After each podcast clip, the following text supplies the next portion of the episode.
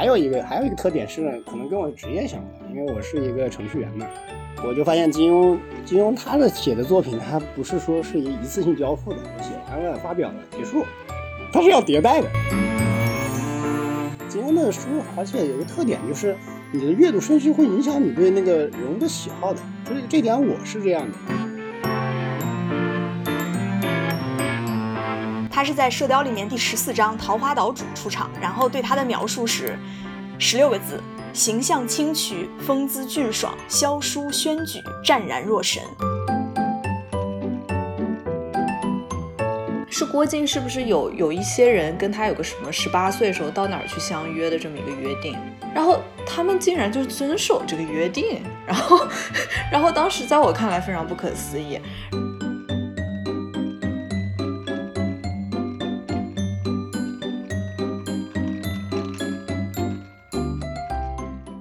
大家好，欢迎收听本期的三人成虎，我是花青。大家好，我是杂艺。啊，咱们今天的这个嘉宾呢，还呃挺有意思的，是咱们之前不是发了一期就是讲太原的那个节目嘛，嗯，然后之后小宇宙上我们的这个听众就有好多太原的小朋友们，呃不是小伙伴们过来关注我们，嗯，然后呃我们这个浓度现在太原的浓度就特别高，听听友里面，然后有一位听友就是今天的这个嘉宾，然后特别有意思的是我们。呃，加上微信之后一对，发现小学和初中都是在一个地方上的，然后就觉得特别特别有缘分，然后请他跟大家来打个招呼吧。哎，大家好，我叫蓝影。嗯嗯，就是我来我来这个节目，其实刚开始有点忐忑，直到我听到那个诺贝尔奖那期，我就不忐忑了。为啥？我发现杂一问了诺贝尔奖得主一个问题，说你们家住哪儿？我想这问题杂一问过我呀。呃，这这个我我我都有点不记得了，是是四年前那一期，对啊，跟诺奖学生的那一期，然后他说他跟那个诺奖的得主其实也也聊过天儿，也打过招呼。哦，真的，想起来想起来，是真的是真的。哎呀，这问题我也他也问过我，我就不紧张了。这么一说，确实是，嗯。好，那我们这期要聊一个什么样的话题呢？呃，对，今天这期呢是蓝莹提议的。哎呀，这个话题我们早就想聊了，是金庸的这个作品。但是为什么一直没聊呢？就是因为我这个人有一个缺陷，就是我从来没有看过金庸，包括他的电影、电视剧。就听说这件事的人都觉得不可思议，就是我是怎么巧妙的避开了所有那个电视剧的？因为小时候按理说应该是一换台就有很多，是吧？是的。而且那会儿的节目也比较少，基本上差不多都都会播，好好多太多了。是，然后我也觉得挺奇怪的，就是我怎么就完全没有看过呢？要不你们俩先讲讲你们怎么开始看金庸的？今天我就当个听众好了。嗯，这期你可以躺平了。是的。嗯，其实最开始还是受到电视剧影响的，那会儿已经很小了，大概是九七版的那个，就黄日华演的那个《天龙八部》。嗯。然后那个印象对我给我的留下印象非常深，为什么呢？呃，黄日华演的那乔峰，只要他一出来就自带音响，嗯，他那个那个 BGM 一曲一一响起来，就没有人打得过他。活在自己的 BGM 里，对，活在自己的背景音乐里面，就没有人打得过他。然后就就了解到了，原来还有这么这么个东西。嗯，呃，那会儿应该还还没有上初中呢，读小学的，没有钱，然后就。买的买的是盗版的盗版的书，正好有的有个盗版的，还我看的还不是《天龙八部》，看的是盗版的《射雕英雄传》。嗯嗯，然后后来后来也中间就断了一段，然后到了高中的时候，高中的学校旁边有一个租书店，哎，我发现那儿那儿非常全，而且一套书它不止一套，它就是同样的书有很多本。嗯。然后就就在课堂上把这这三十六本，反正三十六本就读完了，一一天一天看一本，然后那个月啥也没干。天呐，这样的。嗯，我应该也差不多。我是那会儿看李亚鹏那版的《射雕英雄传》，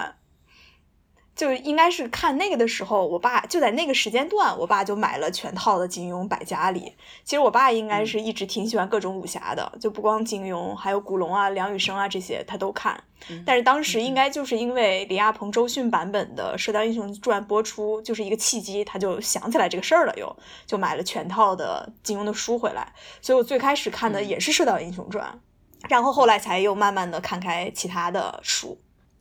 呃。那你们就可以讲讲，比如说蓝影这个，为什么你感觉这个金庸的书特别好看？啊，一个是书荒，其实是我我我小时候是很惨的，没有书，嗯，没有书看的。就我大概我大概我大概上小学时，我哥那会儿上初中，我哥我哥比我大四岁，然后嗯呃那会儿就是他去办了一个省图的那个技术卡，嗯，我们大概每周要从义井。骑十公里的车去文渊巷去借书，当然那会儿借的不是武侠，我也没没好意思那个借武侠，可能借了很多书，然后然后我就养成一个就就是看到是什么书就想看一看那个就就，然后这看了一两部以后，其实就是才被他吸引掉的，吸引到了有有那么几点吧，一个就是就是呃金庸和梁羽生他们俩他他们俩是同事其实，嗯，然后他们俩的观点也挺像的，就是通过这个。写作来去反映出那个儒家的一些文化，比如说，比如说那个他第一部的陈家洛呀，其实就是个书生嘛，嗯，啊，后来就是越来越往这种家国情怀这这个走了，比如袁承志，他其实就是袁崇焕的儿子，嗯，啊，就是跟历史上对得上，嗯，到了郭靖这儿，就是到了射雕这里面，其实到达到达了巅峰，嗯，也喊出了一个侠之大者，为国为民这样一个东西，嗯，嗯，就算他到了最后一本书，到了《鹿鼎记》。还是一个反武侠的一本一本小说，他也仍然仍然韦小宝也思考了，就是皇帝是不是一定要汉人来做这样一个比较高深的问题。呃，所以我觉得他其实是反映出一种那个家国的一个文化。这个你想，少年的时候，尤其是中二时期，对这个东西非常感兴趣的。嗯，所以这是第一，这是第一个吸引的东西。第二个是我个人呢比较喜欢历史，你像那个以前字典。字典背后有那个历史朝代歌，我现在还都现在都还。哎，我也特别喜欢翻那个后面的东西，就字典后面那个朝代。嗯嗯，对啊，还有什么节气歌，那个历史的那个呃那个就比较喜欢。然后恰好呢，金庸他自己，我我我我还查了一下他，我以为我一直以前一直以为他就是学历史，他好像还不是学历史，他是后面学历史，但他应该是对历史非常的熟，所以他那个写写的很多东西其实是。不完全是架空的，就是它是依托于一些时代的，比如说啊，乔峰，这这个就就曾经跟那个辽国的耶律洪基皇帝，还有金金的那个创始人叫那个完颜阿骨打，他们都呃结拜过兄弟。比如说呃《神雕》里面杨过打死的蒙哥蒙哥大汗，你去翻历史书，发现那个蒙哥确实是死在那个钓鱼城下，就是被乱石砸死的。他如果抛开这个小说里面的人物，你去就就把这段历史顺下来，发现其实是严丝合缝的。可能这件这个事情就是当时可以解释成这么样这样的，就是大概是这样的，对于一种历史的代入感。当然，当然你实际应该不会有这这样一个这么一个会武功的人真正能影响到这么大历史。但是你这种一本正经的。胡说八道这种，一本正经胡说八道这种，我就特别喜欢，所以我现在也喜欢看这种，就比如马伯庸的，那就一本正经的胡说八道的，都是，嗯，都是这种类似的书。然后还有一个，还有一个特点是，可能跟我的职业相关，因为我是一个程序员嘛，嗯，我就发现金庸，金庸他的写的作品，他不是说是一一次性交付的，就写一次性交付，嗯，他是要迭代，持续迭代是吧？啊，对啊，他要迭代的。他最最初的那一次是在那个报纸上连载，嗯，是报纸上连载，在《民报》上连载的。呃，可能其实因为连载嘛，就边写边发表，边写边发表。嗯，做完了以后回头再再去看这个整体，可能就会有一些对不上，或者是有些坑在里面。然后，然后他就会去重新把这本书重新修一次，然后，然后就是我们经最经典的那个三连版。然后两千年左右，他好像又去修了一版，然后这次修的一般，大家就对他有点毁誉参半，就是说金庸年纪大了，可能对世界的认知已经跟不上年轻人，或者说不太一样了。就修的有有评价的好的，有评评价的差的。那，另外呢，他还会去修一些比较著名的 bug，然后增加增加后继啊什么的。这这样的话，就是感觉他是一个对对自己的产品是非常负责的人，又变互联网啊，为产品非常负责的人，就是比如说我们经典的那个黄蓉的那个年龄的问题，其实是一个射雕里面很很经典的一个 bug。那你按照那个。连载那个顺序读下来，你看不出问题来。就是有很多金庸迷嘛，就是喜欢就跟我一样，喜欢列列时间线啊，那什么时候发生了什么事，就是把这个时间线列下来，发现不对了。按照那个时间线线时间线来说，就是黄药师的徒弟，就是黑风双煞嘛，嗯，他们当年是叛出师门跑了，嗯，跑了过了一段时间呢，他嗯，他们把那个那个那个黄黄药师拿到的九阴真经给盗走了。啊，黄药师就不得不让他老婆，他老婆是一个非常聪明的人，就把那个因为看过这本书是过目不忘的，嗯，默写，然后把这本书默写下来，然后就耗费了精力，所以就生黄蓉的时候难产就死去了，嗯，然后这时候这时候你想这个这个时间点是很硬的，就是黄蓉一定是出生在这个时间点前面的，然后这时候会发现黑风沙沙又二次回来到那个另外一一半的那个九阴真经，嗯，这时候黄蓉已经一岁了，嗯。然后你如果再看的话，之后之后黑风双煞又跟那个郭靖的师傅，嗯，柯镇恶还有一个柯辟邪去打过打过架，还把柯镇恶的眼睛给弄瞎了。嗯，然后这才有柯镇恶后来大漠去寻郭靖的这件事情。这样算下来，黄蓉比郭靖大，嗯，而且可能大的不止一岁，啊，大两三岁。嗯，呃，这样的话，你想想，一个十八岁的郭靖看到一个十五十四五岁的一个妹妹，然后。然后还叫他靖哥哥，其实比他大两三岁，嗯，就就很违很违和，就是他的一个一个 bug。金庸还是发现这个事情，会尽量的把它修，虽然最后也没有修的特别圆嘛，因为，因为这个东西牵一发而动全身，改的改的会会又会有点越改越烂的，但还是去改掉改掉了很多东西，嗯，所以这也是我特别比较喜欢他的一一个原因吧，嗯。大概能想到的就是吸引我的我的这些地方。花青应该对改结尾这件事颇颇有微词啊！我主要颇有微词的地方是他改了那个《射雕》里面说黄药师喜欢梅超风就这个事儿 啊嗯，而且我一直以为他没改呢，我以为是只是大家在吵吵着说他好像要这么改，然后大家在抵制这个事情。但是刚才听蓝英说是真的改了。他是改了，他是改了，就是就是王药师已经对那个梅超风产生情感了，所以梅超风跟他的二师兄发生了感情以后就不敢跟师傅说，才会呃呃叛出师门。他是他是为了这样一个逻辑去改，但是我觉得没必要，嗯，因为黄药师的人物就应该是一个喜怒无常的，就就应该是他徒弟就就本身很怕他，嗯，而不是因为发生了情感才去怕他，这样就。格局就低了。是呀，我说黄药师怎么会这样呢？这不是我心目当中的黄药师。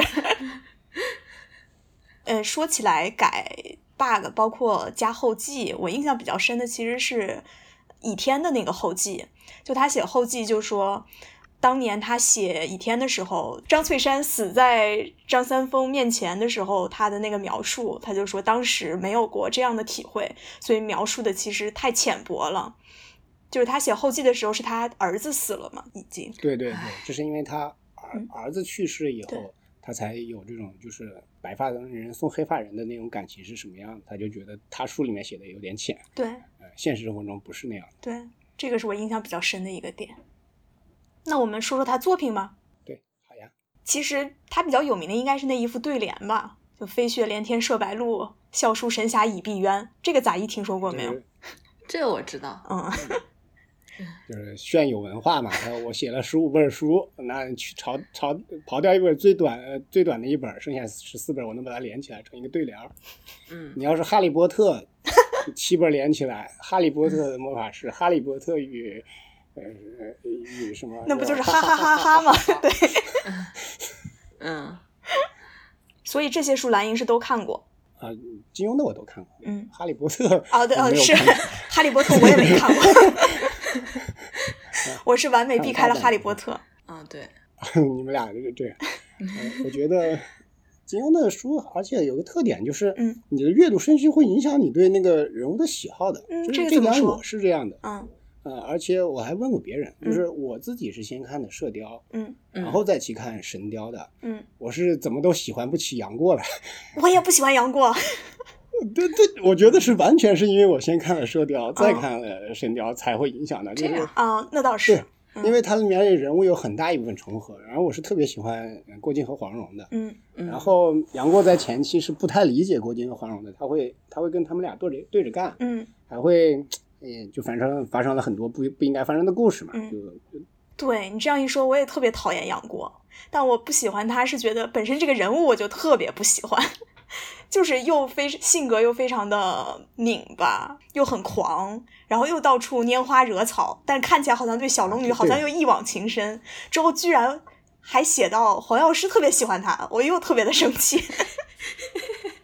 我觉得黄药师怎么会喜欢杨过小友？怎么会喜欢杨过呢？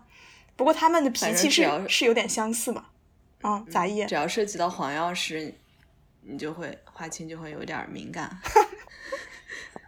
哎，那那我作为一个一张白纸，我要谨慎选择了。其实你的阅读顺序是吗？对，嗯，还有的作品是，因为它前后顺序是有关系的，你就是从中间读有点怪。嗯，这个是这个是另外一个原因。但我觉得，因为我问问过有先看《神雕》再看《射雕》的同学，嗯，他们就喜欢不起黄蓉来啊，就很神奇啊。因为因为因为两部书里面。第一部书里面是少年黄蓉，然后第二部已经变成中年黄蓉。嗯，啊，中年黄蓉就会跟杨过会有各种各样的，就是反正互相都看不顺眼吧。嗯，就这样一个。嗯，对，这个阅读顺序是会有影响。感觉在《神雕》里面，黄蓉的角色偏有一点点偏负面，起码如果我把自己当做杨过的话。我会觉得黄蓉就是一个偏负面的一个角色，但是在《射雕》里面，那黄蓉那绝对是第一女主角，是一个伟光呃不叫伟光正吧，绝对是一个正面的，又机灵又聪明，各种美好的一个角色。所以看的时候也会有，就是有一种稍是，尤其尤其是刚看的时候，会有点稍稍的崩塌感，就是哎，难道一个小姑娘变到中年有了娃以后就变成这样了这样吗？这个我可是要说一说。就像那个曹雪芹对《红楼梦》里面写，就是他也有这种，就是说，呃，女儿，他年，他当然是对年轻小姑娘都说女儿是水做的骨肉，然后他还说，那个等等这些女性结了婚以后就变成了死鱼眼珠子啊，对对对，所以 他也是看不上那个结了婚的女性，嗯，这让我就很很很不忿，嗯，对对对，你这个说有印象。可能金庸多少也有这种感觉，他自己有说过对黄蓉他是什么看法吗？嗯，好像没有没有见到过，但我觉得他更多的其实是为了《神雕》里面给杨过一个非常难以，就就是呃，或者说他所有的主角都会有一个凄惨的童年，只有只有把他那个小时候弄得很凄惨，才能长才能体现他的成长嘛。所以他的基本上所有主角都都会比较惨，就尤其是小时候的时候。对于杨过来说，本来已经把他设定到父母双亡了，但是他还有他的郭伯伯和黄伯母，那那他其实也应该是很幸福的，那就必须得设定成他的黄伯母对他其实也是不对付的，然后他他的一些师兄弟对他也也也是跟他不对付的，这样才能把他孤立起来，呃，故事才能有冲突性，才能继续走下去。我是这么觉得。嗯嗯，那要不要说到金庸？要不要稍微说说他？我我来大概的说几个有趣的事儿吧，就是嗯嗯，因为金庸的金庸的生平大家都应该比较了解，呃，但我觉得还是有几个事情比较好玩，嗯，比如说金庸自己他本身，嗯，可能嗯从他的人生经历中都并没有想专门去写武侠小说这样一件事情。呃，是他的一个，比如说他是一个人生的目标或者什么，而是其实是一个很偶发的事件，嗯，才做出了这样一个，才才去才去做这件事情，但没有想到就是有点无心插柳柳成荫，那这件事情变就写写武侠小说这件事情变他变成了大家熟知他的一个呃原因吧，呃，他跟他的同事是在一个是在一个香港的一个香港的一个那个报社里面在工作的。然后那会儿，一九五四年，发生一件很有趣的事情，就是一个在香港的一个吴氏太极拳的传人，跟一个那个澳门的一个白鹤派的传人，不知道为什么发生了一些口角和冲突，然后两个人就约架，就是约擂台比武，然后所有的人都都就轰动了，因为他们那那会儿派别还是太极拳和白鹤白鹤派都是很有名的，嗯呃，所有的报纸在登登这件事情啊，就是要在澳门比擂台比武了。结果没有想到，实际去比武的时候，就跟那个市井的打架一样，草草收场，就是这个把那个鼻子打破了，打了一拳，打破了就结束了。啊 呃，期望很高，呃，这结果落点很低，嗯嗯。然后这时候那个他们那个报社就觉得大家还是对这个东西有兴趣，就是要不要来去写这个武侠小说呀？然后他的同事就是其实就是梁羽生啊，啊、就开始写《龙虎斗金华》，好像叫。这个我没看过。然后金庸，金庸他就开始写的那个第一本书《书剑恩仇录》，这一一开始就就应该是写了十几年、二十年的样子吧，就停下来没有停下来比。包括他后来自己办报纸，为了他自己报纸的那个销量，他也是会在上面连载自己的武侠小说的。然后他其实他自己个人可能还是有一点点那个其他的诉求的。但没想到最终落点就是大家都认，大家知道他，或者说大家觉得金庸厉害，都是因为他的那个武侠小说、呃、文学文学，不是因为报业。嗯，对的，其实他人家是一个就是办报的，就是非常非常社会活动的一个人。嗯，甚至我去看过那个维基百科，他其实做过那个呃香港基本法的一些起草起草的一些工作。嗯，但是大家知道他都是因为那个。武侠小说就跟李白一样，大家都知道他是诗人，嗯、但人家其实是有政治诉求的，这个最后变成了一个资金放缓。嗯，但也对我们来说当然是很开心啊，对吧？呃，能能读到这么好的呃文学作品，嗯，呃，对他自己本身，可能他他想要的是呃更更多的一些东西吧。嗯，然后还有一些趣事，就是因为他那会儿是明，他是在报上连载连载那个、呃、武侠小说嘛。他有一段时间，就比如他他要去欧洲出差，嗯，然后这个这个连载又不能断，嗯嗯，但是他又不能来，没有空写，嗯他就去找那个倪匡代笔。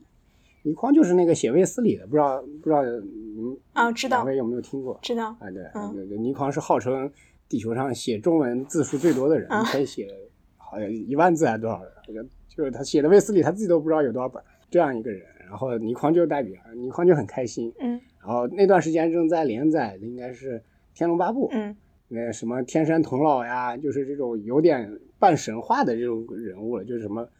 什么返老还童的这种八荒六合唯我独尊公，唯我独尊独尊公，对，这种有点有点玄幻的，就不是中二，不是武侠的，对对的，哎，这种都是他那会儿写的，嗯然后包括听，包括阿紫眼睛，就他因为倪匡不喜欢阿紫这个人，啊、他就把阿紫给写瞎了，嗯啊，当然后来金庸又把他圆回来了，用了一个超高超高级的外科手术把别人的眼睛移移植上去，对，呃，这样一个一个译文吧，嗯、就是后来好像倪匡在那个好像有段时间在微博上还还回答了这个问题，嗯、就说他承认阿紫的那件事情，嗯、然后其他的他都不认，都不认。没有，没有，没有，没有，没有做过他的这种代笔的事情，不要来找我。啊，嗯，还有一个传闻就是，呃，金庸因为不喜欢他的表哥，但是这个是传闻啊。对，传闻，传闻，我们郑重声明，这是一个传闻。就是因为他不喜欢表哥，所以他他书中里面表哥的角色都不怎么样。嗯。比如说慕容复呀，嗯，比如说那个那个《倚天屠龙记》里面的那个魏必。魏必，对，这这都都都是一旦涉及到表哥，你就知道这个。可能不是一个好的角色。嗯，对这是几个有趣的事情吧。嗯，我觉得对于他个人的生平，大家我们就不多做介绍了。是的，嗯，对，我们赶紧进入最重要的部分，就是让呃蓝莹还有花青来聊一聊你们最喜欢的角色。嗯，那我们一人来一个，啊，蓝莹先说吧。对了一下，发现根本一人说一个吧，完全不同。我我我其实想聊两个角色，一个男性角色，一个女性角色。嗯，就是先说男男性角色。嗯，其实读书的时候，当然是就是，特别是刚开始读的时候，肯定是喜欢那种家国天下的郭靖。刚才我也提提到了，嗯，就是侠之大者，为国为民。对啊，侠之大者为为国为民，这个才是我那个向往的那种武侠，那个可能有点稍稍有点代入感。等自己随着年龄增增长，发现带不进去了，就这过去那是神，都对啊，那是神，那太完美了。我这一个凡人，连北大都考不上，对吧？多少年纪过了，觉得这这不是一个普通人，只有一个一个稍稍不完美的，有有一些性格缺陷呀，或者有一些缺点的人，其实他更像身边的人。然后，然后这时候。呃，我所以我想聊的人，其实是我后面大概大学的时候，还是还是工作以后，在在还还还还读的时候时候去发现的一个人物，就是胡斐。嗯，胡斐是一个比较特殊的，在金庸的小说里面是一个特殊的人物。特殊在哪呢？就首先他是呃，除了那个《射雕三部曲》呢，有很多人物是重合的。是。胡斐是在两部书里面都提到了，一个是那个《雪山飞狐》，一个是《飞狐外传》。嗯。嗯，并且他其实是先写了《雪山飞狐》，就先写了胡斐二十七八岁的时候发生的一个故事，并且那个故事里面胡斐自己的那个剧情非常少，嗯，有点单薄。然后又翻回头去写那个呃《飞狐外传》，然后讲了他的小时候和他十八九岁的一个故事，其实就是等于加起来是三段人生，一个是十二三岁，一个是十八九岁，一个是二十七八岁，嗯。嗯，二十七八岁那个故事有点单薄，所以我其实其实看不出来他的一些人物性格呀，因为他只只只做了一个，就是类似于舞台剧一样一个一个片段的一个场景，其实是很难看得出人呃性格来。那本书里面最大的亮点其实是他爹啊，是胡一刀。啊，嗯嗯，所以我主要看胡斐的话，还是通过《飞狐外传》来看的。但是《飞狐外传》由于它是写在了那个。雪山飞狐后面的，所以导致，嗯，他天生其实这本书天生有一些限制在里面，就是他他一定要符合他自己的那个宇宙，嗯，呃，那个飞狐外传这个宇宙，它的设定是不能不能违反的，就是导致，因为因为在那个雪山飞狐里面，那个胡斐还是单身嘛，并且他有了一段感情，所以导致在飞狐外传中，他的感情就很惨，就是他他有两大概有两段感情，就是。不管主动也是被动，有两段感情，但这两段感情最终都一定是一个，不是一个喜剧，都是一个在无没法在一起的，就是一个女主角死了，一个女主角，呃，其实是个尼姑。嗯，还有一些就是在《雪山飞狐》里或者《飞狐外传》里面，就是就为就像我刚才说的，这个女角色不能在一起了，就其实就是一种为了后面的一些剧情，为了那个《雪山飞狐》的剧情，所以导致的。就像我们那个像我。呃，《倚天屠龙记》里面的张无忌，嗯，呃的张无忌的爹妈，其实就完全是个剧情杀，可以不死，但是他不死，那张张无忌就孤立不起来 啊，一家三口很幸福，这故事怎么怎么写下去呢？就把我喜欢的张翠山写死了。对 对，你们才能才能才能写主角嘛。嗯啊，我就觉得这是设定上的一些无奈的地方嘛。嗯啊，抛开这些，其实我觉得胡斐是一个很有意思的人。嗯。第一件事情就是胡斐，他其实是一个外貌协会的人，嗯，就是他遇上的两个姑娘，其实是，呃，就是在容貌上其实差距很大的，就两个人都很好，对的，嗯，其实也不算是不能叫做丑吧，就是就是可能是一个，呃，更像一个呃，就是从小营养不良的一一个一个女一个就是那个，呃，程灵素嘛，就是稍微有点营养不良，所以导致有点单薄，嗯。然后就是可能脸色可能也比较憔悴这样，但胡斐他他作为一个十八岁的一个，当然当然是喜欢那个好看的，嗯嗯，但我觉得就是外貌协会，实际上我们长大了以后发现这很正常，嗯，就是大家非常有代入感，很多人其实啊，对，很多人其实都是外貌协会的，对吧？你你总不能说你因为说我我两个人都不错，我就非得喜欢那个外貌不怎么样的，这个我觉得。是是它不完美的地方，其实也不能算是缺点嘛。嗯，但这个比较像我们真实的人，人真实的人是人是会这样。嗯，嗯，第二个我觉得他很好玩的就是，嗯，他其实这个这个角色是不够聪明嘛，不够聪明的，他有点莽撞。嗯，主要是他在那个外传里面的好几次，呃，故事就是第一个故事就是外传里面大大概有两个主线的故事，就一个是我说了一个十二三岁，一个是七八岁嘛。嗯。十二三岁的那次的时候呢，他就是非常莽撞。十二十二岁十二岁就是功夫稍微有一点点小成的时候，他跑去独闯商家堡，他就直接跑到了那个就是杀父之呃，应该叫应该叫他他父亲杀了人家的，也就杀父之仇的人家的一个山庄里面去了，差点就小命没了。就是这个他不够聪明，就是他解决的问题不是说我想好了怎么解决这个问题，他就是一个作为一个十二岁的十二三岁小孩，直接就呃从大门冲进去了，对方就老江湖了。第一件事情就是说啊，你那你很厉害吗？呃，过来拉他手，但他不做防备，直接就被抓住，然后吊在房梁上开始开始打他，就是他不够聪明，这是，呃，这是比较像正常人的，就不像，嗯，不像那个武侠里面的开各种主角主角光环，就是一般的主角光环的是，就即使我是十二三岁，我也照样能把成年人耍的团团转。这个第二件第二个故事就是，其实我想详细。详细说一说，嗯，最重要的就是这本书里面最重要的一个故事是什么呢？他十七八岁以后去游历江湖，然后去了到了佛山，呃，佛山当地有个恶霸叫南霸天凤天南，然后他听说了，听说了这个人是开当铺呀、开酒楼呀、开赌场呀，然后因为看上了某一个就是贫苦老百姓嘛，中阿寺的一个房子，他就强买强卖，了，人人家不愿意卖他。他就去栽赃那个栽赃中阿四的小儿子，说吃了他们家的鹅，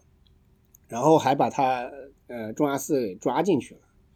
然后因为那个小儿子他是一个四岁的小孩子，他说话口齿不清，问他早上吃什么了，他本来是吃了螺，吃了螺肉，哎他就吃吃鹅吃鹅，哎，就 就以以讹传讹就变成吃鹅了。那你都认罪了，那那我就就把你你你爸爸。抓起来打毒打，其实就是为了你的那个房地产。嗯。然后钟阿四的老婆四嫂呢，就非常愤恨，就是一时激愤，嗯，就把小儿子带到了那个北帝庙中，拿拿把刀把把那个肚子剖开，证明他没有吃鹅，嗯，肚子里只有螺肉。嗯，这是这是前前半段故事，这是他听说的。然后等他到了佛山的时候，正好处于这这个阶段，嗯，就这个这个恶霸其实也是个武林高手嘛。在那个放恶犬去追那个呃钟阿四的大儿子和他的他的老婆，嗯，然后他就忍不住去出手了。他其实经过少年时候的那个呃莽撞。那个那个经经验以后，他已经知道了我不能去他们家，他就是想把对方逼出来，嗯，逼出来以后我再跟你打抱不平嘛，嗯，但他其实还是还是不够聪明莽撞，嗯，不够聪明，有点莽撞，就是他。已经把对方就是通过武力已经把对方打服了，让他让让奉奉天南已经认了逼死人命这件事情，但是这时候有奉天南的手下踩了个调虎离山之计，就骂了他了几句，骑着马反方向跑，他就没忍住去去追，呃去追这几个骂他的人，等他追到以后，发现这三个人根本就什么都不知道，就是一个很小的小角色，呃也不会什么武功，就是纯粹是被人家让人家指使过来骂他。他就发现自己中了调调虎离山计了，回头再去看的时候，发现钟家的那个本来钟家只死了个小儿子嘛，还有三口人，嗯，呃，钟家三口被乱刀砍死，嗯，非常的惨不忍睹。然后这是这是他非常莽撞的一件，但他他的优点就是我现在开始就立誓报立誓要报仇，就是我我虽然我不认识这几个人，但是我一定要给他们报仇，嗯。然后凤家本来在佛山那边的产业已经非常大了，就是凤家也也也很厉害，直接就毁家逃遁了，就是所有的那个赌场呀、呃酒楼呀什么的全不要了，直接逃遁了。呃，胡斐就踏上了这个这个就是追他们的一个这样一个路程。嗯，中间呢过程中，因为对方认识的人非常多，然后会有各种各样的方式不让胡斐去追杀他，就是阻挠他嘛。你第一个是通过金钱来收买他，呃，他在闯荡江湖的过程中，他会认识一些同样的一些武林高手，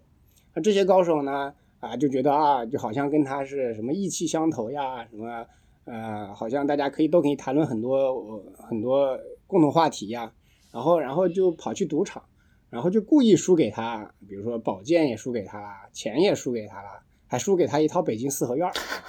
这个手笔非常的大，嗯。然后输给他北京他四合院之后呢，然后就演了一出戏，就北京四合院的这个呃前房东就不服，说我多少多少钱卖你了，你怎么说输就输给另外一个人了啊？假装过来呃再呃再来闹，然后他的那个输给他的那个人呢，就把对方给赶出去了，然后就说，啊，刚才那个人呢是个莽撞之徒，无意无意中得罪了胡大哥，他不知道胡大哥如此英雄了得，我我就，呃，让他给胡大哥来个赔礼道歉，你就原谅了这个莽夫吧。胡斐心想，这多大点事，原谅就原谅呗。嗯。然后结果来的那个莽夫根本就不是刚才那个钱房东，就是他一直在追杀的奉天。嗯。啊，一般人到了这个场景，就是人家送你这么多东西，然后其实也是，呃，等于是给个台阶下嘛。嗯。然后胡斐就当场翻脸，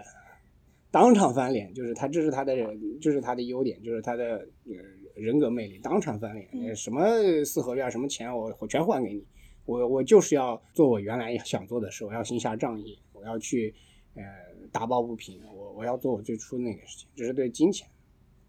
还有一半呢，就是。不为美色所惑，就是凤家其实有一个女儿，是一个，嗯，这个故事是稍微有点长，就是凤天南其实是当年，呃，强暴过一个，呃，一个女子，然后生下的一个女儿，这个女儿后来也是受被一个武林高手来救下来，救下来以后教了她一身的武艺，然后那会儿封建时代嘛，就是告诉她，虽然你爹这个禽兽不如，但是你不能亲手杀他，呃，并且你。还应该去，呃，就是你不能眼睁睁的看着你自己的爹死，虽然他禽兽不如，但你不能跟禽兽，你你如果也以怨报怨的话，你就跟他没有什么区别了。呃，所以他是立了誓要救他，呃，这个奉天南这个爹三次的，其中有一次就跟胡斐就是发生了口角，但他这些事他不能跟胡斐说，他他他只能说我有一些苦衷，我有一些非常。不能说的苦衷，请请你不要去这次就放过他了，啊，并且胡斐那会儿已经很喜欢他了，然后几乎就要被他这个温润的软语相求，差点就已经化了，然后转念一想，不行，即使是我喜欢的人给我求，但是我的原则还是在的，嗯，呃，我我我不能随便的去呃放弃了自己的那个底线的一个原则，就是我这个奉天南这个恶霸，我是一定要除掉他的，谁来都不行。这是我觉得胡斐作为一个一本书的一个主人公里面的一些不完美和一些底线吧。我我看了以后觉得他更像一个真实的人，就是就是有自己的原则在，呃，在这个原则之之上面，可能一些小毛病啊，或者一些一些不完美的东西啊，嗯，并不会影响他整个的一个呃人物立在那里。这是我喜欢的一个男性角色的一个故事。你是没法想象，比如说，你能想象郭靖去赌场吗？因为那不可想象的一个角色。但是在胡斐这个身上，就会觉得好像还是没什么问题。就是一个挺真实的角色，没有那么高大上，没有那么聪明，那么完美，但是有自己的原则和底线在。对的。哎呀，跟你一比，我喜欢的角色就是 非常完美。但也不完美。其实前面都说了嘛，我觉得相对来说这么多角色，我可能最喜欢的还是黄药师。我还专门看了一下黄药师的出场，他是在《射雕》里面第十四章桃花岛主出场，然后对他的描述是十六个字：形象清癯，风姿俊爽，萧疏轩举，湛然若神。就当时一看这十六个字，我就觉得哇，好帅呀！啊，就会有这种感觉。呃，虽然李亚鹏和周迅版本那个黄药师有点老，我觉得那个那个角色，就那个那个人物打扮的有点年纪太大了。但是看书里面的话，就会觉得，嗯，是一个看起来应该还是比较年轻的，对。对黄药师，按理来说书里面年纪应该是比较年轻的，但是那个电视剧里那个角色，我看着就觉得年纪有点大。你想他黄蓉才十五六岁嘛，他也就是个四十四十来岁，对，是的，年龄太大了。嗯，就一方面他长得帅，就是第二呢是觉得是 文武全才，够够了，长得帅够了。不，我我非常重视内在的，就是一个文武全才。周伯通怎么形容他？说黄药师聪明之极，琴棋书画、医卜星象以及农田水利、经济兵略，无一不晓，无一不精。我就觉得哇，这不光是一个会打架的人，就是他在。就是在文学，在各种经济兵略，然后包括八卦什么，包括学医什么星象，就上知天文下知地理，我就觉得嗯是一个非常有才华的一个人，而且呢又觉得他非常的浪漫，就看人会吹箫是吧？而且人家的武功是“桃花影落飞神剑，碧海潮生暗玉箫”，这这个对联儿，武功很有诗意。对，你看长得又帅，然后又有文学才华，然后又会武功，又很厉害，然后生活的又很有情调。就看桃花岛里面各种布置，暗合了星象八卦这个道理，而且他的徒弟们起的名字又都很好听，另外还非常的深情而专一，是吧？他那个叫阿恒吧，应该当时他的夫人去世之后，他还想着就跟着他夫人一起葬身大海，做了一条船，就本来想着把他的夫人的尸身放到那个船上，然后那个船其实是走着走就会散架的嘛。就想着边吹着箫，然后边坐上那个船，然后和他夫人一起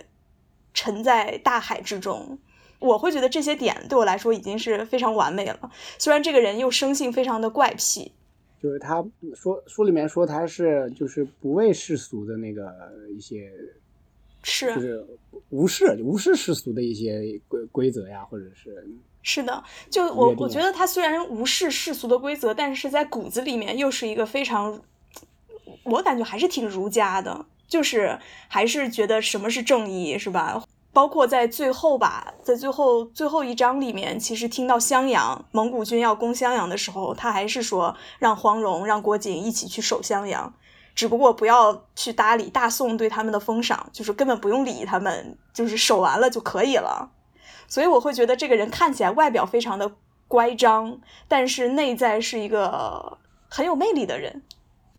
其实我一直在想，黄药师如果把他那些什么琴棋书画呀、农田水利啊这些全部精力全用来练武功，是不是已经能秒了其他所有人？对，可能成为第一人了。对，关心的东西、喜欢的东西非常的多。对，然后其实还想说第二个相对比较喜欢的男性角角色就是张翠山，我也不知道为啥哈。后来就是我在做这次节目准备的时候总结了一下，我觉得张翠山相对来说也是文武全才。就是，呃，先说他的出场啊，这个出场是应该是都大景，就是镖局的人，也是从第三人称的一个，就是第三人的视角来去看他的，就说这个人面目俊秀，虽然略觉清曲，但神朗气爽，身形的瘦弱竟掩不住一股彪悍之意。文质彬彬、弱不禁风的少年，就是，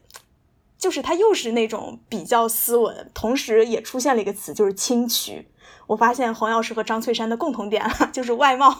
长得比较清奇，对，不喜欢瘦的嘛。可我想想，我好像也不喜欢瘦的呀。但是这两个人非常巧合，瘦的长得帅才行。那是，那可能是这样。另外，张翠山他的就是看家本领，就是号称不是铁画银钩嘛？啊。就是说，他本来之所以有这个外号，是因为他的武器，就是一个是什么判官笔，一个是这个银钩，就一手拿一个，所以号称铁画银钩。但是他就为了这个名号，就说那我字儿不能太差。就是因为你听起来好像是要写字儿的，所以他就就为了有，因为有了这个名号之后，就开始补充，开始练书法，然后书法之道就做得非常的好。所以这个就简单说一说吧。虽然这个角色就非常短暂，像刚才蓝英说的，就是为了张无忌的这个成长做铺垫的一个一个角色，但是被剧情杀了。对对对，但我我还是对张翠山印象也蛮好的。第三个，我想到了一个我比较喜欢的男性角色是于于同。就是《书剑恩仇录》里边的，嗯，他又是一个像书生的，有武功的一个一个角色，然后是吹笛子的，就金笛秀才吧，我记得是这个，我没有去专门的去 check 这个事儿，但是反正让我想到金庸的这么多本书里面，我相对喜欢的角色就是这几个，共同的特点可能是武功还可以，但是要有文化，对，要有文化，是的。抓到了重点，对，这个就是我比较喜欢的男性角色。蓝英说说你喜欢的女性角色。对啊，我喜欢女性角色，其实就是黄药师的女儿呀。啊，那我们还差不多。这个是很难很难不喜欢她的一个人，就是，黄蓉其实她的出场其实是跟呃出场是一个小乞丐的一个样子，就是她因为是跟黄药师闹矛盾了，她说，既然你呃，爸爸不喜欢我，呃，或者说，就是他小女孩的心思嘛，嗯，那那我就做一个小乞丐，让全世界的人都都都不要我，都都做做一个最可怜的一个人。然后你会觉得他就一出场那个其实是特别胡闹的，然后他在那儿就等于是在坑郭靖嘛，郭靖在那儿吃饭，说那反正就各种作，我不要吃这个什么牛肉，因为郭靖的也郭靖的那个概念里啊，我给你点点几盘肉，点几个馒头，哎，这吃的多好，对吧？他不要吃，他要什么蜜饯啊，什么干果啊。呃，还要放凉了不行，还要再重新来做。就是你一出场，发现他是一个非常任性胡闹的一个一一个角色。然后包括他后面一点也是，他后来跟郭靖，就是他喜欢郭靖以后，郭靖不是跟那个郭杨两家有婚约了嘛？然后那个呃杨康是一个男生嘛，但是杨铁心有个义女，也是穆念慈。嗯。所以当时那个嗯丘处机也好，江南七怪也好，就想把穆念慈嫁给嫁给郭靖，然后。黄蓉就很不满这件事情，他就跑去吓唬穆念慈，就拿着刀比着说：“你不能喜欢靖哥哥。”就是他有点这种胡闹的这个这个这种感觉。包括他后后来就是中年以后也是有有一点点就是护短，就是他女儿犯了错，他就可以呃稍稍微宽容一点，别人就不行。但是这是这是他给人的一个就是大致的感觉。但是你去就是你随着剧情推进，你会发现他其实是很有很多。嗯，特别吸引人、吸引人的一些地方，比如说他的非常机敏、非常聪明。嗯，有一段是一个郭靖去，因为要去救王楚一嘛，就是救一个，就是相当于救一个长辈嘛。嗯。他就是要去赵王府去闯，去跟那个完颜洪烈，呃，他们手下的那帮武士去打架。黄蓉这边就跟七个人一个，其中一个人去约斗，就说我十招之内你是看不出我是师承。哪一派的？因为他的武功非常的杂，因为他他父亲会的实在太多了。然后你会他发现打斗的时候，他已经把刚才对方出的那个招数已经学会了，非常聪明，已经学会了对方的东西。然后他随着跟郭靖的相处，他会有一些进步，因为他原来也也是那个黄药师那个风格嘛，就是我一路上我行我素，我说了算，对吧？我不会在乎就是其他人的怎么样。有一段是郭靖和郭靖受了重伤。需要躲在那个密室当中跟他疗伤的，嗯，这个东西比疗伤这七天七天七夜之间不能被外外人打扰。这时候他们要进去疗伤的时候，他就看到了一个傻姑娘，那个就是书中叫傻姑嘛，嗯，呃，他说傻姑你可不能说我们俩藏在这儿啊。傻姑就说傻姑是好姑娘，傻姑不说，傻姑不说。他想这这个人。靠得住，脑子实在不太好。他他可能到处都跟人家说傻，有两个人钻在了钻在了这个屋子里疗伤，我傻姑不说，他可能会到处跟别人说这件事情，他就起了杀心了。就是他他是不在乎那个呃杀人对不对这件事情，他是想只有把他灭了口，那我和郭靖，我和这靖哥哥，嗯，才能去呃安静的去疗伤。他起了杀心了，想到这儿，他就拿着刀就出去了。出去的时候回头看了一眼，发现郭靖用怀疑的眼神看着他。嗯，嗯，他就有点难受，就是，就是我杀了他倒无所谓，杀完了以后，靖哥肯定要不爽，要跟我吵架，或者他不就算不跟我吵架，他心里面总惦记这件事情，然后他也不说，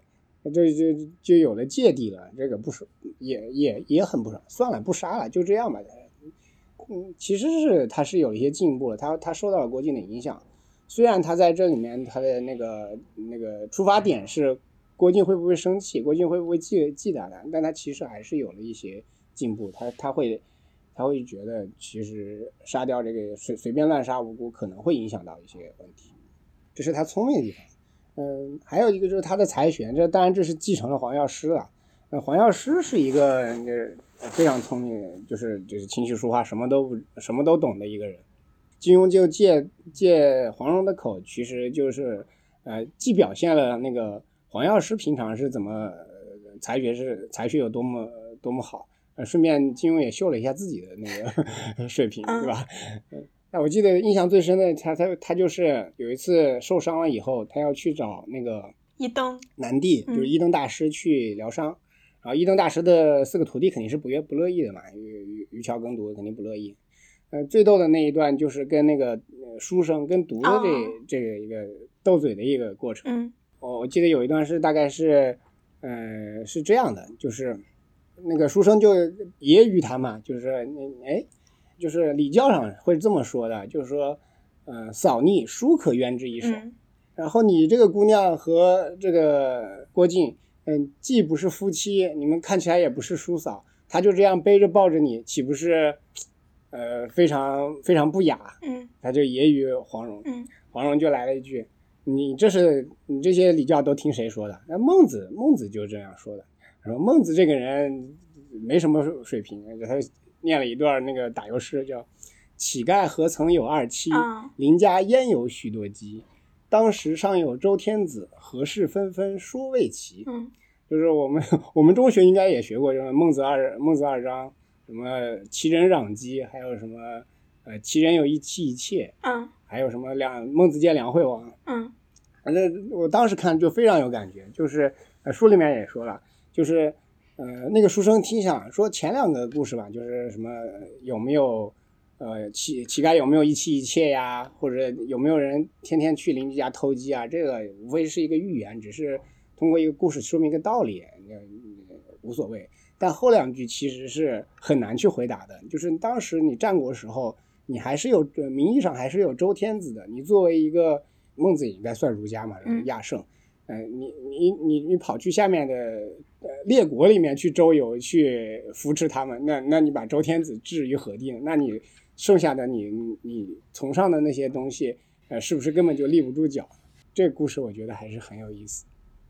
还有就是他那些就是黄蓉的一些果敢。嗯。后来那个郭靖的六个师呃六个师傅，其中也有五个是其实是被杨过和那个欧阳锋杀的嘛，他们嫁祸给了黄药师嘛。然后郭靖就因为这件事情，等于是跟黄蓉决裂了。嗯。黄蓉其实知道不是自己父亲干的，但是这件事情。就很难跟别人说得清楚。嗯，然后他在铁枪庙那块儿，呃，就通过逼问傻姑，就让傻姑，因为傻姑她是一个嗯不会说谎的人嘛，就通过逼问傻姑，呃，傻姑说了一些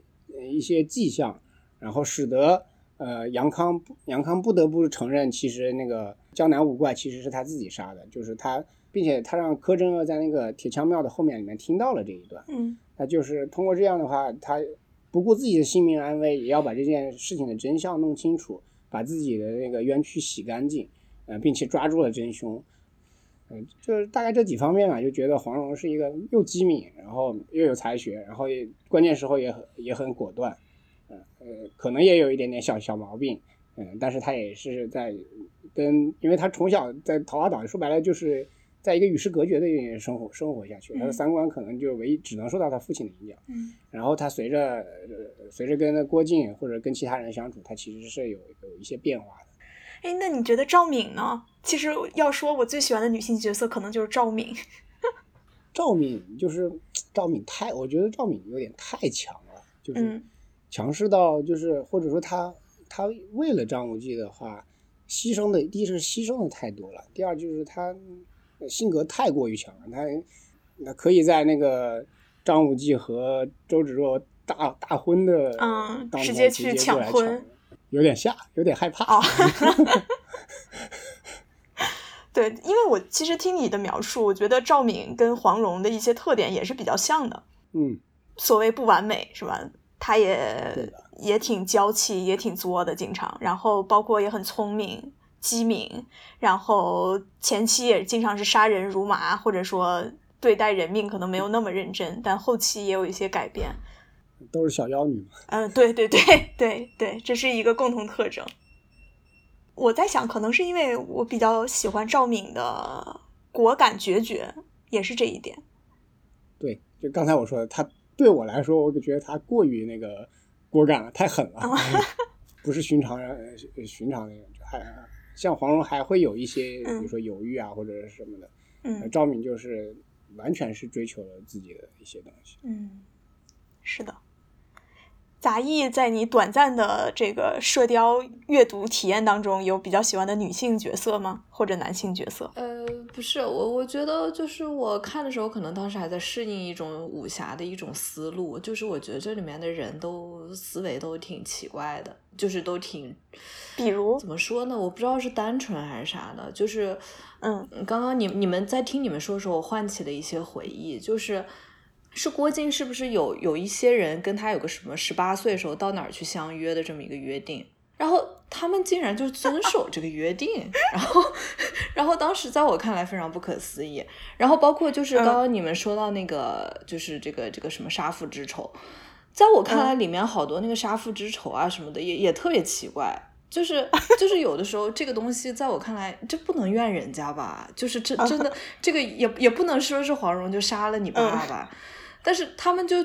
结下梁子了，然后结下梁子之后就要打架，这让我觉得有点。有点奇怪，就是好像是为了打架，我要先有一个前提原因，然后他们心里就实心眼儿就认定了，然后就开始打。所以，我我觉得当时我我我是看的比较少，然后我还在适应这个武侠的这种思维。你不说我倒没觉得奇怪，但你这样一说，我就想到，比如说，嗯，江南七怪，就他们为了一个承诺跑到大漠去，然后抚养郭靖十几年。对。就是江湖人，就感觉讲究的就是一个重义气、重承诺、守信用。如果你不重信、守信的话，那就被所有人唾弃。对啊，所所以所以那个江南七怪的那个老大柯镇恶，后面有各种各样的一些，呃，就是你你你觉得他有各种各样的缺点，但是你还是对这个人恨不起来，就是因为这一点，他太信守承诺，让你就就就这一一点把其他的一些缺点都掩盖了，就是包括他后面。他对杨过也非常差，因为因因为杨杨康把他的五个兄弟杀了嘛，然后他他对他儿子就是怎么看都不顺眼，包括他去浇灌郭芙啊什么的，你你会觉得他他他本事也不不是很大嘛，但是口气很硬，就是非常出格，但是你还是对他恨不起来，就觉得这个人就是因为一句承诺要大漠上去寻找多少年，然后去把他抚养成人。是我想起一段，就是梅超风。他被那个朱聪把他的就是怀里的东西，就解药啊，然后包括匕首，还有九阴真经的那个经文都被拿走了。对，人朱聪他们不知道那个人皮其实就是九阴真经的经文。然后梅超风问他们去哪儿了，然后他们说我们没看到，就说梅超风知道他们是说一不二，就他们说没看到，那就是真的没有。对。呃，敌人都信了，敌人都都认同。对，虽然是有各种杀夫之仇，这个杀兄弟的仇，但是你说没有，那肯定是没有。哎，那看起来这么多，有没有什么让你觉得特别意难平的情节啊，或者人物啊？蓝莹。嗯，因为因为最近 最近翻的多的就是那个《飞狐外传》，我觉得还是程灵素是让人点意难平的一个角色吧。嗯。嗯，第一，她是跟所有的其他女主角都不太一样。其他女主角上来都是形容怎么美貌呀，或者怎么聪明呀。嗯，她是一个聪聪明是足够聪明，但她其实就是一个长相一般，甚至有点单薄，甚至有点黄瘦的一个，嗯，有点病容。然后很不幸，嗯，他爱上了主角。然后主角呢，嗯，主角在未来还有一段感情，所以他这段感情注定是没有没有结果的。这是总的来说，但是实际上你去看他的那个细节，其实是很有意思的。就他最初，他跟主，他跟胡斐是怎么认识的呢？其实就是，就是金面佛苗人凤受了别人的暗算，眼睛中毒了。嗯。胡斐要找一个好医生来帮他看，然后就去找找那个应该叫医琛医琛大师嘛。嗯。然后其实医琛大师已经去世了，那就会找到他的徒弟。嗯。呃，程灵素。然后，然后他们的同门之间会有一些争斗。然后找到的时候，程灵素就告诉他：“你跟着我，不要离我太远，你也不要说话，不要乱动，你就听我的就行了。”但是真的受到危险的时候，胡斐是没有忍住的，他还是会，呃，忍不住出手去救那个程灵素。其实程灵素不需要他救人，他自己有有他解决办法，有有他解决问题的办法。但胡斐就是一个热血的人，他觉得不能让他受伤，呃，所以他就没有听他的话去救了他。其实他从这一点上，其实那个程灵素就开始爱上了。后来就发现他，呃，已经其实有心上人了。他那会儿的心上人是袁子衣嘛，嗯，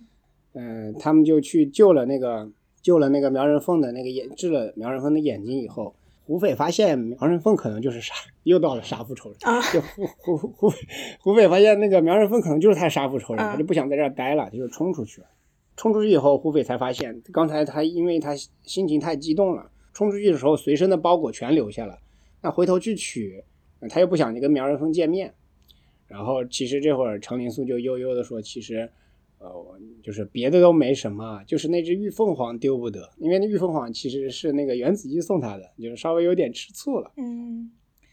然后，但是程灵素这个人呢，他不会真的说是因为这件事情就怎么样。他说：“其实我东西全拿来了，你的包袱、你的全金刀谱，还有你这个凤凰，其实我都帮你拿到了。我我刚才是，呃，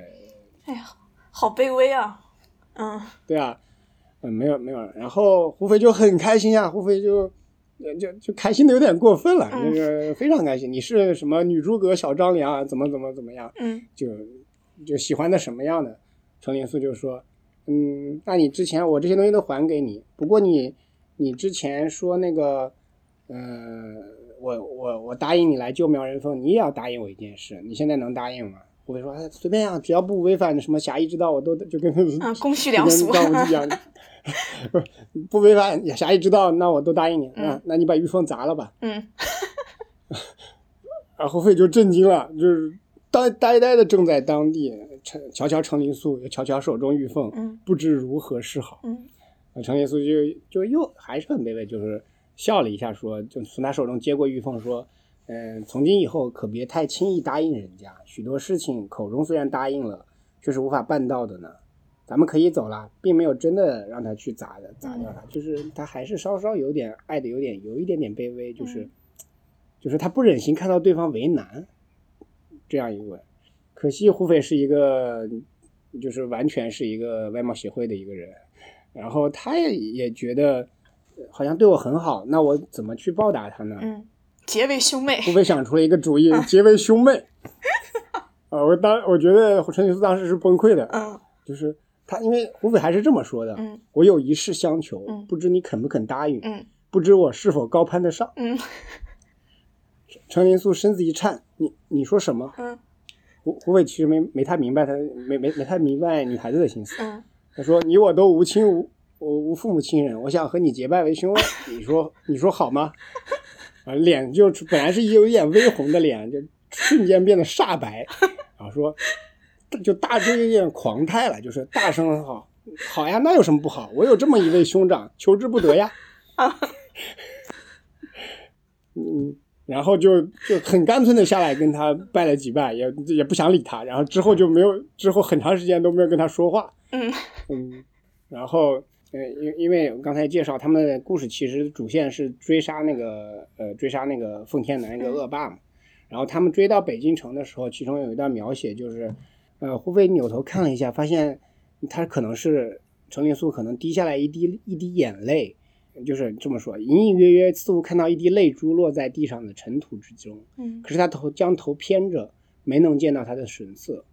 胡斐心头一震，说：“这次到北京来，可可来对了吗？”其实他是有一点点预感的，就是他们俩这个关系其实是，呃，就是已已经有一点点就是尴尬、微妙、稳妥的，对，很尴尬的东西和，就是后面会，嗯，就是继续下去可能会有一些问题。然后一直到了后面，就是书的最后一，应该是最后一章吧。最后一章的时候，因为程灵素本身是一个那个，呃，就是药王的一个传人嘛，他是他手上有一些药的一些那个呃书籍的，所以他的师兄弟还有还有他的师叔都会来抢。然后胡斐为了保护他，其实就是被被他的师叔下了毒，下了三种毒，就什么碧蚕毒蛊、鹤顶红、孔雀胆，呃，就是这个毒是无无药可救的。就算服了一种丹药，也只能再活九年。在这么危急的一个念头当中，程灵素就做了一个决定，先给他服了一个麻药，然后去其实把它的就相当于把它的毒吸出来嘛。但是这个不够科学啊，就是情节是这样的，就他就把它毒吸出来，然后等于说是他救了胡斐，牺牲了自己。然后他有一段内心的独白，说他师傅认为遇到了这种毒肯定是无药可救的，可是他师傅不知道。世界上会有一种人愿意牺牲自己去救救他想要去救的那个人。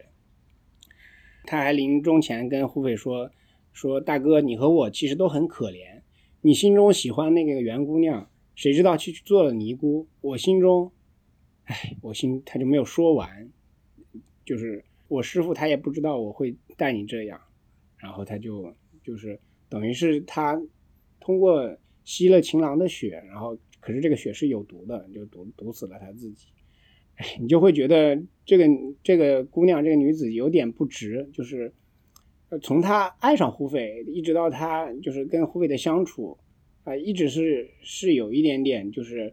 呃，就是因为因为胡斐的目现在的心上已经有其他心上人了，就是你你是求而不得的，就是。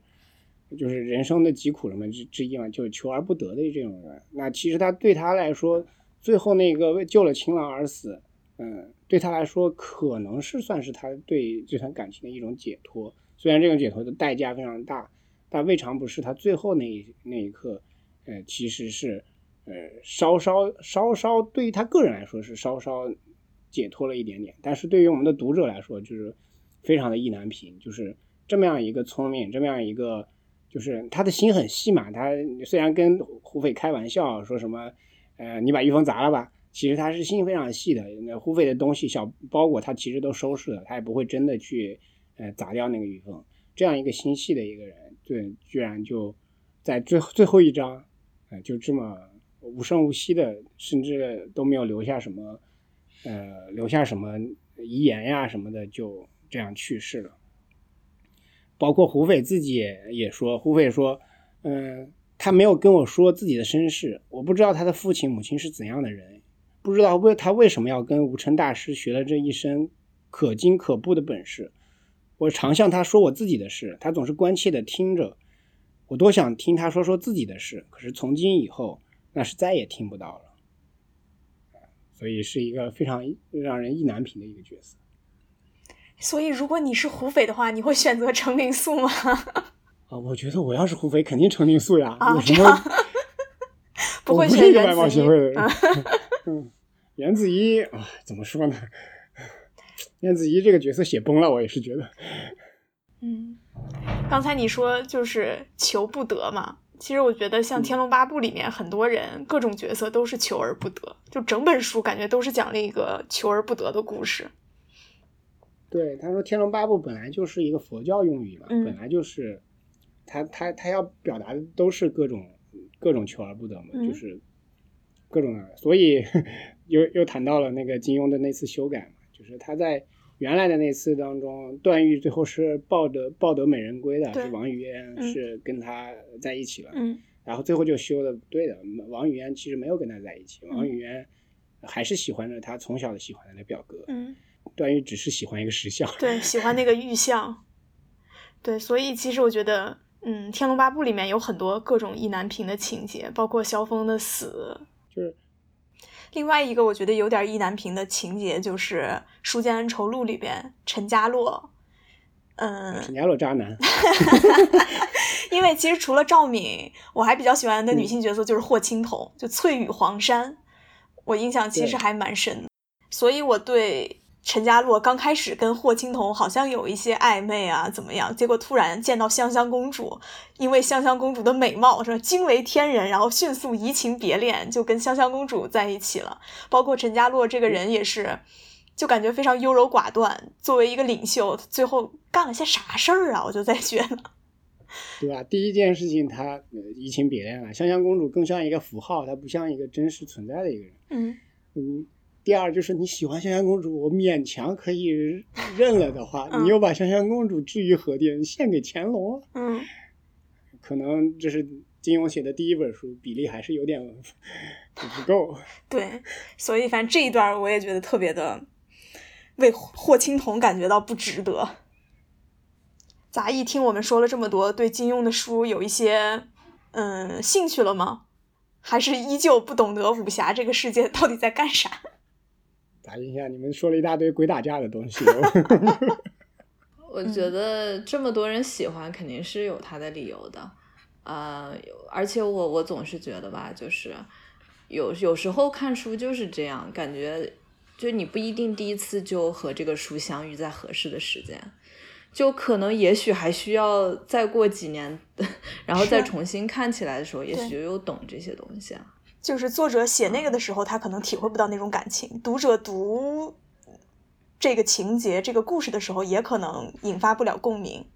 可能要经历一些东西，或者说恰好在某一个时间你遇到了他，才会跟你发生强烈的共振，吸引到你的眼球。嗯，是。好，这期其实主要是蓝莹分享了她这么多年看金庸小说的一些心得感受，真的是一个很大的武侠世界，就是在这个世界里面是有他自己的宇宙、自己的体系在的，所以感兴趣的朋友也可以。或者说可以回顾一下，回头再翻一翻自己小的时候、年轻的时候看过的那些金庸的书，说不定会有不一样的体会。说不定你最喜欢的角色就从郭靖变成了胡斐。是。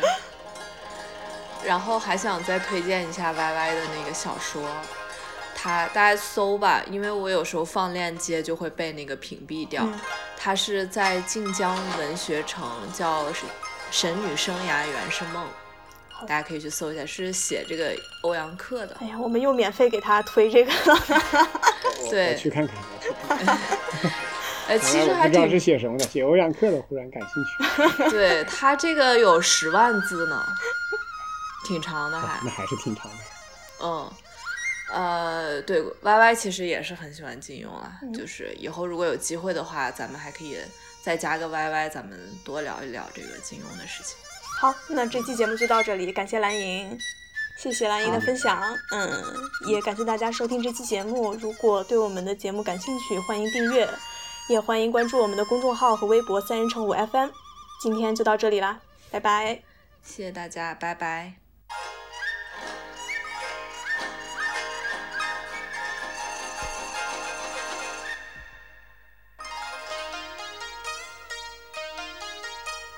沧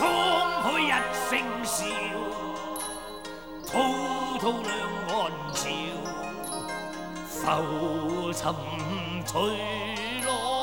只记今朝。